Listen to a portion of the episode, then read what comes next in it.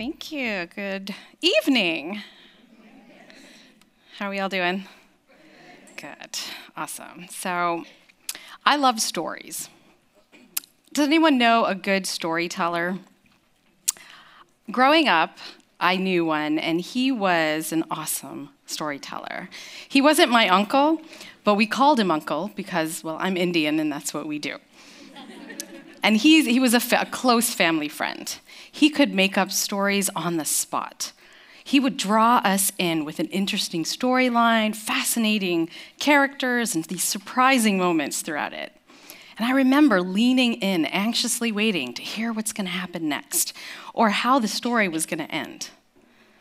You know, a good story is a few things it's relatable, there's suspense, tension, hopefully an interesting twist, sometimes a tragedy, and usually some kind of hero.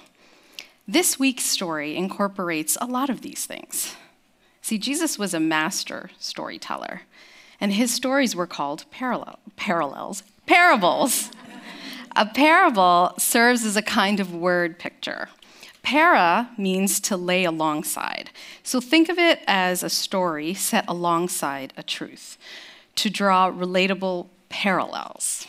Jesus takes that which is common and pairs it with a situation that has a twist, with characters that don't need much development due to their familiarity.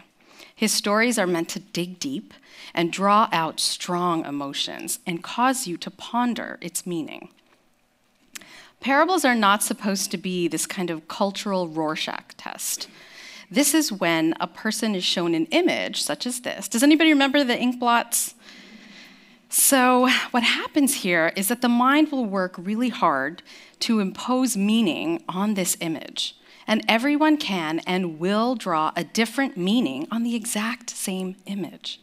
By asking the person to tell you what they see in the ink blot, they're actually telling you more about themselves and how they project meaning onto the world. Have you ever experienced this? Have you ever looked at the same picture, the same situation, with a completely different interpretation than someone else? Over the years, people have done this with parables. We've heard so many people use parables to support many different beliefs, ideas, actions that we are supposed to do in society. But the meaning of Jesus' parable isn't supposed to change. We can gain, of course, personal insights, but Jesus had a specific purpose, audience, and goal in mind. And this week's parable is known as the Good Samaritan. We've, we've all read this or heard this parable before. We think we know this parable, right? What else could I have to learn about this parable? Even unbelievers know this parable. But what if, for today, let's just take everything that we think we know about this parable and just set it to the side? And what if we looked at this parable today with new eyes, new, fresh, unbiased eyes? And let's just go verse by verse through it and see what does Jesus want to say to us? What is he trying to tell us about who he is and who we are? Can we do that together? I have, there's, at your tables, you should have some of the printed. Nope, okay. That's okay.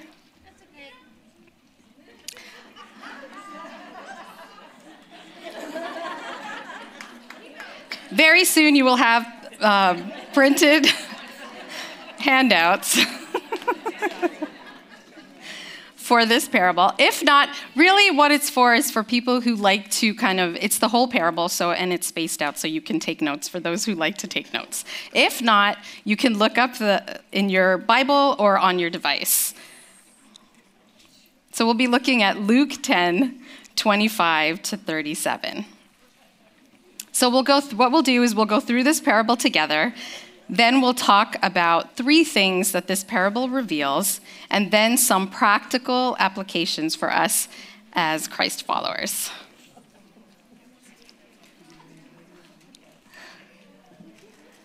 Should I wait? No? Okay. Okay. Ready? Now, remember, at this time in Jesus' ministry, word has gotten out that Jesus was this man going around making big claims about himself, and people began accusing him of falsely teaching that salvation was not about keeping the law. So, this threatened religious people because the law gave them worth and status. They were constantly attacking Jesus for violating the law. But in Matthew 5:17, Jesus tells them, "Do not think that I have come to abolish the law or the prophets. I have not come to abolish them, but to fulfill them." He was trying to help them understand the intention and the purpose behind the law, God's heart for the law. He was trying to help them understand God's heart. So let's look at Luke 10, 25 to 37 together. Verse 25, and behold, a, law- a, lawyer. So this was an expert of the law of Moses and the Jewish law. He stood up to put him to the test. So we see here right off the bat, he's not being genuine because he has this ulterior motive to trap or test Jesus. But this ain't his first rodeo. Everyone has been doing this to Jesus. He says, Teacher, what shall I do to inherit eternal life? Now remember, this is Jesus. He already knows his heart, his intentions, his thoughts. This man knows the law well, and Jesus knows this. And he is going to use this to his advantage. Jesus knows exactly how to play this. Verse 26 He said to him, What is written in the law? He threw it right back at him. How do you read it? And he answered, You shall love the Lord your God with all your heart, and with all your soul, with all your strength, and with all your mind, and love your neighbor as yourself. Jesus says this exact same answer in Matthew 22 and in Mark 12 when he was asked which is the most important or the greatest commandment. Verse 28 And he said to him, You have answered correctly. Do this, and you will live. And by live, he means have eternal life. And this is true. The problem is, this is crazy hard to do. But the lawyer doesn't grasp that what this love actually means or what it looks like. You see, no one can love God perfectly all the time and love others perfectly all the time. But that is what is required. He's arrogant about himself and his abilities, and he pridefully believes he's already doing this. Verse 29 But he, desiring to justify himself, and this word justify is the Greek word dikeo, which means to declare righteous. So Jesus knows the lawyer believes he's righteous. He's already righteous, so he knows he has nothing really he wants to learn from Jesus. He asks Jesus, So, and who is my neighbor? He's still trying to trap Jesus. Now, if you recall on day two of our study, we looked at Luke 6. Just a few chapters before this encounter, Jesus was talking about loving our enemies. And we know from our study that Samaritans were looked at as their enemy. And Alice did a great job of descri- describing the history and how the animosity was fierce. Calling someone a Samaritan was quite the slur at the time. In John 8, they even called Jesus a Samaritan. Jesus is getting into some really heated discussions with the Pharisees about truth, about himself, and about who God is. And they believe he's speaking heresy. So in verse 48, it says, The Jews answered him, are we not right in saying that you are a Samaritan and have a demon? Jesus answered, I do not have a demon, but I honor my Father, and you dishonor me. So, isn't Jesus picking a Samaritan for this story making more and more sense? So the lawyer asked Jesus, oh, sorry. So the lawyer asked Jesus, and who is my neighbor? Verse 30. Jesus replies with a parable. A man and now we know really nothing about this man other than he was traveling alone. A man was going down from Jerusalem to Jericho. What we do know about this route is even today, this is known to be very dangerous. Jerusalem is about 3,000 feet above sea level, and Jericho is about 1,000 feet below sea level. So it's roughly this 4,000 foot drop in about 17 miles. So it's a pretty dramatic drop. It's a great place for robbers to hide out because it's, it's pretty windy. There are rocks and caves and lots of places to hide. And these are not just pickpockets. They don't just want to steal your watch or your Air Jordan sandals. they want to take everything that you have and they want to take it with great force. Then it says, still in verse 30, and he fell among the robbers who stripped him. So now he's naked and beat him and departed, leaving him half dead. Imagine him. He's naked, bruised, bloody, and he most likely would not be able to move or talk, maybe even passed out or on the verge of passing out. Verse 31 Now, by chance, a priest, so someone who knew the law well, considered a holy man, was walking down that road. And when he saw him, and this word saw is the Greek word horaho, which means to see, discern, perceive. So he was close enough, he could examine the situation. And then it says he passed by on the other side. In verse 32, so likewise, the Levite, who was a little bit lower than the priest, they were like assistants or aides to the priest. He too was considered a holy man verse 32 when he, the Levite, came to the place and saw, same word for saw as the priest, he saw him and he passed by on the other side. So we know that there's two holy men who saw and assessed what happened to this man. They saw he was naked, he was wounded, he was alone, and he would probably die. Many have speculated about the reasons why they did that. But the truth is, it really doesn't matter. Jesus is trying to make a point. They saw him and they chose to leave him. Two holy men who knew the law, who regularly held people accountable to that law, didn't do what the law required of them. Remember the lawyer quoted from Leviticus 19:18 about the about loving your neighbor as yourself? But only a few verses later in Leviticus 19 33 to 34, God commands this You must treat the foreigner living among you as native born and love him as yourself. For you were foreigners in the land of Egypt. I am the Lord your God. And this Hebrew word for foreigner, hager, also means stranger, sojourner, or someone who either has no family or who has nobody in their family that would act with love on their behalf. So, here a neighbor is somebody who's a different race from you, ethnicity, and maybe even worships a different God. And God establishes this in the Old Testament. Isn't that amazing? It's not a new concept, and they all conveniently forgot about it. But back to our story two holy men. No one stopped to help. And I'll tell you, I struggled. I, I was very convicted with the fact that I would not have stopped either. Out of fear, mostly, or some distrust. Is he faking it? Will this be my fate as well if I stop to help him? If I saw someone who was naked, bloody, beat up on the side of a road in a really sketchy neighborhood, I would not stop either. I'd call the police and I'd tell them exactly where the man is, but I would not stop. And I think that's the point here. Jesus created this scenario that forces us to check our hearts. He created this situation where we must struggle with an ethical and moral dilemma. Jesus never chastises the priest or the Levite, he merely states the facts. He lets us wrestle with the implications of their actions. So now we're on verse 33. But a Samaritan, as he journeyed, came to where he was, and when he saw him, and this is the same word saw as the Levite and the priest.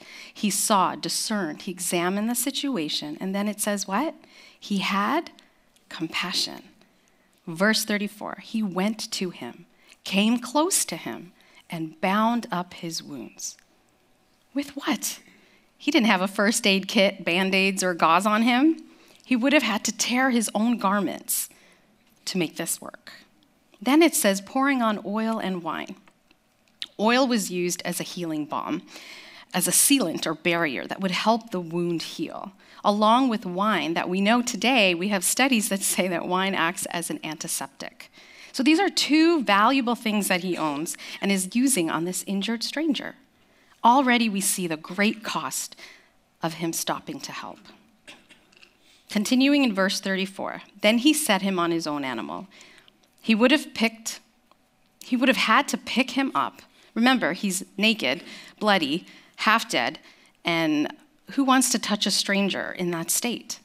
And he probably would have needed to throw him over the animal, probably a donkey or a mule. And it says, brought him to an inn, and he took care of him. Think of all that goes into caring for someone in that state giving him food, water, comfort, cleansing. Imagine what a good nurse or a loving parent would do. Verse 35 And the next day, the next day, that means he stayed with him all night, caring for him. And the next day he took out two denarii, which, which, we, which we know now is a two day wage. It's believed that it could pay for about one to two months' stay at an inn. So clearly he's very generous. And he gave them to the innkeeper, saying, Take care of him. And this word for take care means to attend to. So basically, asking the innkeeper to continue the care he himself was giving to the injured traveler. And then it says, And whatever more you spend, I will repay you when I come back. This shows he wasn't done. He planned to return to him. Verse 36 Which of these three do you think proved to be a neighbor to the man who fell among the robbers? He said, The one who showed him mercy. And Jesus said to him, You go and do likewise. So here are three things this parable reveals. Number one, reveals the condition of our heart, reveals our true need, and number three, reveals Christ's mission. Number one, reveals the condition of our heart. The condition of our heart exposes what we really think and how we relate to others. It shows biases, our judgments, our prejudices. How we relate to others directly impacts how we see and relate to God. I'm a licensed professional counselor, so I look at a lot of things through the lens of a therapist. So when I hear us make excuses, myself included, for any of these characters, right away I see it as a red flag for rationalizing. Rationalization is a defense mechanism. It's the action of attempting to explain or justify behavior of an attitude that is unacceptable or inappropriate, but we use logical reasons for it. Usually, this is motivated by feelings of guilt to maintain self respect and protect ourselves from criticism. But remember, these are made up stories. The characters aren't real. We can't know their thoughts or feelings because they just don't have any. Are we guilty of rationalizing behaviors for these characters in every parable that we've read? I'm guilty. This can be very convicting, especially when it's to characters we'd rather not relate to. But guess what? The original hearers or audience did the same thing. We're human. All I can say is I encourage you to not walk away as the rich young ruler, elder, the eldest son, or as this lawyer did. Press in, be self-aware, lean into your, what your heart is exposing. Then take it humbly to Jesus, knowing he already knows. And what if this parable and all parables, if we look at it as a story that Jesus used to expose the condition of our heart? As a judgment that convicts our heart to reveal the truth, the truth that we all need a Savior. And this is our second point that this parable reveals our need for a Savior. Unfortunately for the lawyer, he was too proud to see this. At the end of the story, at the end of this interaction, Jesus says, Go and do the same. Would he? Could he? No. Had he only allowed this story to convict his heart, and said, Well, Jesus, this is a radical story. This is crazy. This is an impossible standard. I cannot do this. Jesus would have had an entirely different conversation with him. Jesus was showing how neither he or anyone else could meet the perfect requirements of the law. Even those who dedicate themselves to it fall short. Jesus is the only one who can fulfill the law to its deepest intent. You know, it's easy for us to look at this story and think, the Samaritan is the hero. I need to be the Samaritan. I need to be more like the Samaritan. But let's not get this twisted. Jesus is the hero. No one could have done this. No Samaritan could have done this either, no matter how good they were. Remember, made up story. He doesn't exist. I'm not supposed to read this story and think, I need to do better, be better. But that's the point of the story. We aren't the Good Samaritan. We can't be. But isn't that a relief? Friends, we are the injured traveler. We need a savior. The Samaritan in this story wasn't some benevolent person doing a random good deed. He literally saved his life.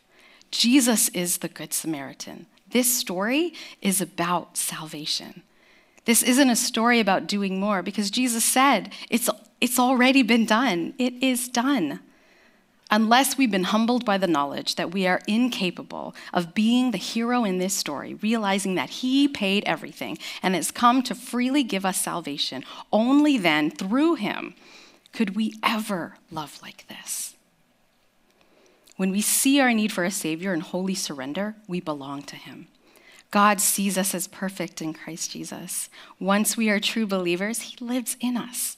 And now we can be people whose behavior and heart reflects that of Jesus. Now we can be part of number three. This parable, as in all parables, reveals Christ's mission, which is to seek and save the lost. If Jesus is seeking the lost, so should we. Now, through Christ, we can demonstrate love, like the Samaritan in this story, not from a place of works or earning our place in heaven, but from a place of gratitude. And the fruit of that gratitude is loving our neighbor. We are called to love because we have experienced that extravagant love. This story displays that extravagant love. And out of the gratitude of our heart, here are four ways to pass on love and be a true Christ like neighbor. Number one, a true neighbor sees. Remember the Greek word in the parable, horaho? First, we must see, assess, discern our neighbor's need. To do this means we don't let race, religion, or personal inconvenience limit how we demonstrate our love. Is there someone you can try to intentionally see more of? Someone you know to some capacity, but never really stop to assess how they are doing? Someone from a different race, socioeconomic background, political affiliation, and faith. Number two, a true neighbor shows compassion. Compassion is the willingness to relieve the suffering of another. Compassion demonstrates how we love, it's love in action. How we love others shows how we love God. Dorothy Day was a journalist and an activist who worked for social causes such as pacifism and women's suffrage, and was quoted as saying, I really only love God as much as I love the person I love the least. Who do you love the least? And how can you move more towards them in compassion? Number three, a true neighbor sacrifices. She is willing to sacrifice her time, her plans, her resources, possessions, her finances for someone in need. Not exhaustively, be wise and have healthy boundaries, but there is a cost. And this, this is fruit of our transformation in Christ. When was the last time you sacrificed? You really sacrificed something to help someone else in need. And number four, a true neighbor returns. Just like the Samaritan said he'd be back to the innkeeper in verse 35, a true neighbor visits again and keeps in touch. We are looking to be like Christ. That's a bigger commitment. Coming back means she's willing to build a connection or a relationship when applicable and appropriate. When, who is someone you know is in some kind of need right now? that you can reach out to, call, text, or visit with. You know, studying this parable really blessed my heart and truly reminded me of who my Savior is and who I am in relation to Him. I hope you feel the same. See, He is our Savior. We were once that injured traveler.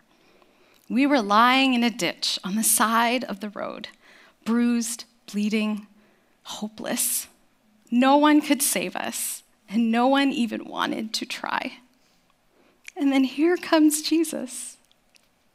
He cleans us up, He cares over us, and He doesn't leave us. Where is Jesus in your life right now? Is He the Savior of your life, or have you been going at it alone, on your own? Trying to be the Good Samaritan without Him, maybe? thinking, I can't do this anymore. I've tried. It is too hard. Would you surrender or resurrender your life to Him right now? Is He the Savior of your life? Give Him your life, and He will walk with you through all the pain, all the joy, and everything in between. Jesus' love changes us. His love saves us. His great, grand, extravagant, amazing love this story is about salvation. And in the words of Tim Keller, Let the glory of what he's done dawn on you all over again, and then you can't help but be merciful as he is merciful. Let's pray. Heavenly Father, we come to you today knowing that we need you. Thank you for being our Savior who shows extravagant love to us. May we have hearts that surrender to you. Help us to never forget that we need a Savior. Thank you for your word and for just loving us as you do. Give us ears to hear what you are calling us to do through you. In Jesus' name, amen.